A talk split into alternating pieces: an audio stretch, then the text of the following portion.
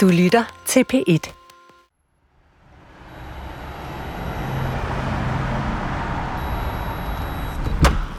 Eva og Katrine er allerede i gang med at lægge planer, mens de spiser pebernødder, da jeg ankommer på denne grå lørdag eftermiddag. Jeg lukker bare mig selv ind, for det føles efterhånden så hjemligt. Har jo i hvert fald en søn, der går meget op i klima, nemlig Møg, ikke? Ja, det er rigtigt. Øh, så, øh, Men jeg tror i virkeligheden også hele det der med, jeg tror i virkeligheden, hvis man lancerer det, og det kunne man overveje at have med i talen. Altså, hvis Nu er jeg spændt på, om Eva faktisk har taget imod Katrines udfordring om at skabe et projekt, som ikke bare kan samle familien, men, når ja, også menneskeheden, for at redde os alle sammen fra den forestående dommedag. Meget gerne inden juleaften. ja. Det kan du overveje. Så hvad er det, vi skal, Eva?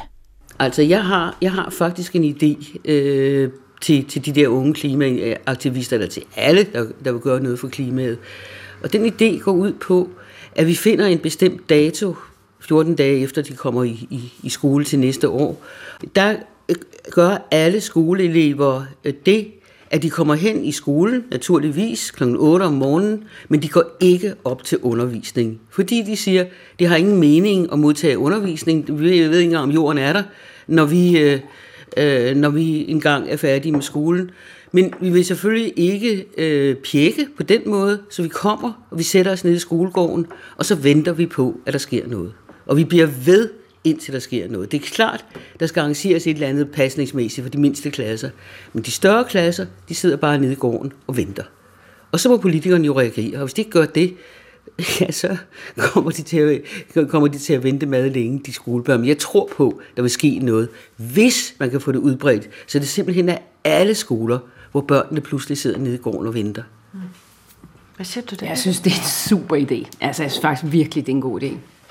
Altså, på rigtig mange måder. Jeg synes faktisk også, det kan forsvares sådan rent øh, øh, indlæringsmæssigt. Altså, fordi man siger jo, at det, man lærer i folkeskolen, det kunne man lære på to år. Langt det meste, der foregår, det er socialisering. Og hvis det der ikke er socialisering, så ved jeg ikke, hvad det er. Så det, øh, det kunne da være et projekt. Altså, tænk, hvis vi kunne løfte det som familie. De har da brug for at blive kørt rundt, de der unge. De har jo ikke kørekort, de er under 18.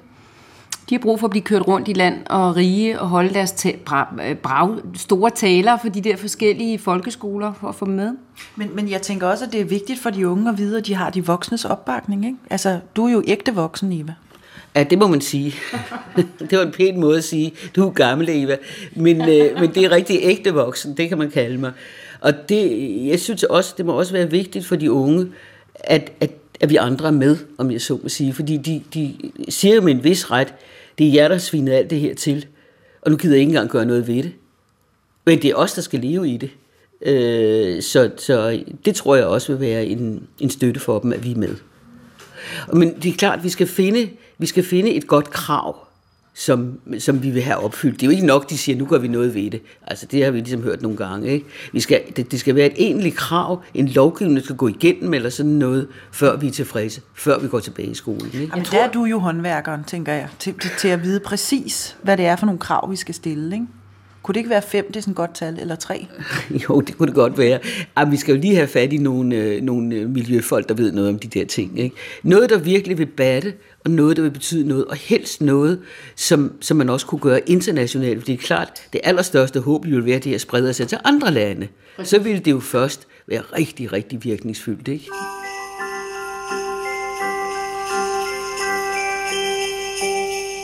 Det er en super fed idé. Der er så meget håb i det. Det er en super fed idé. Jamen, jeg synes også, det er en rimelig god idé. Det, jeg tror også, den, altså, der er det der med at, at hælde tomatsuppe over de der billeder og sådan noget. Nej, det holder ikke. Det, det, det giver jo også nogle... Altså, der er der nogen, der ikke bryder sig om det. Jeg siger, puh, hvad er det for noget, de laver? Altså, det holder jo ikke. Det skal være noget, som, hvor folk siger, det kan vi godt forstå. Det er klart. Okay, Eva Schmidt er i en alder af 80 sprunget ud som klimaaktivist. Hun virker egentlig heller ikke som om hun er en dag ældre end Greta Thunberg, når hun sidder der i stuen med al sin entusiasme i adventskransens lys.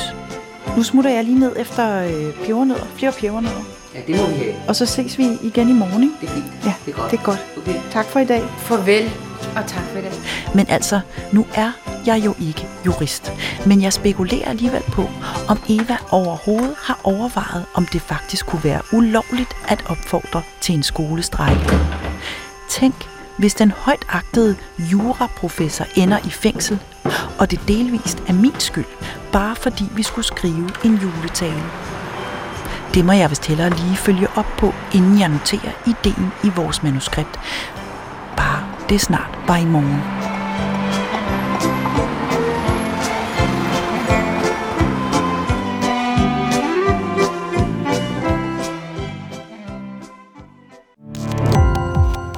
Gå på opdagelse i alle DR's podcast og radioprogrammer. I appen DR Lyd.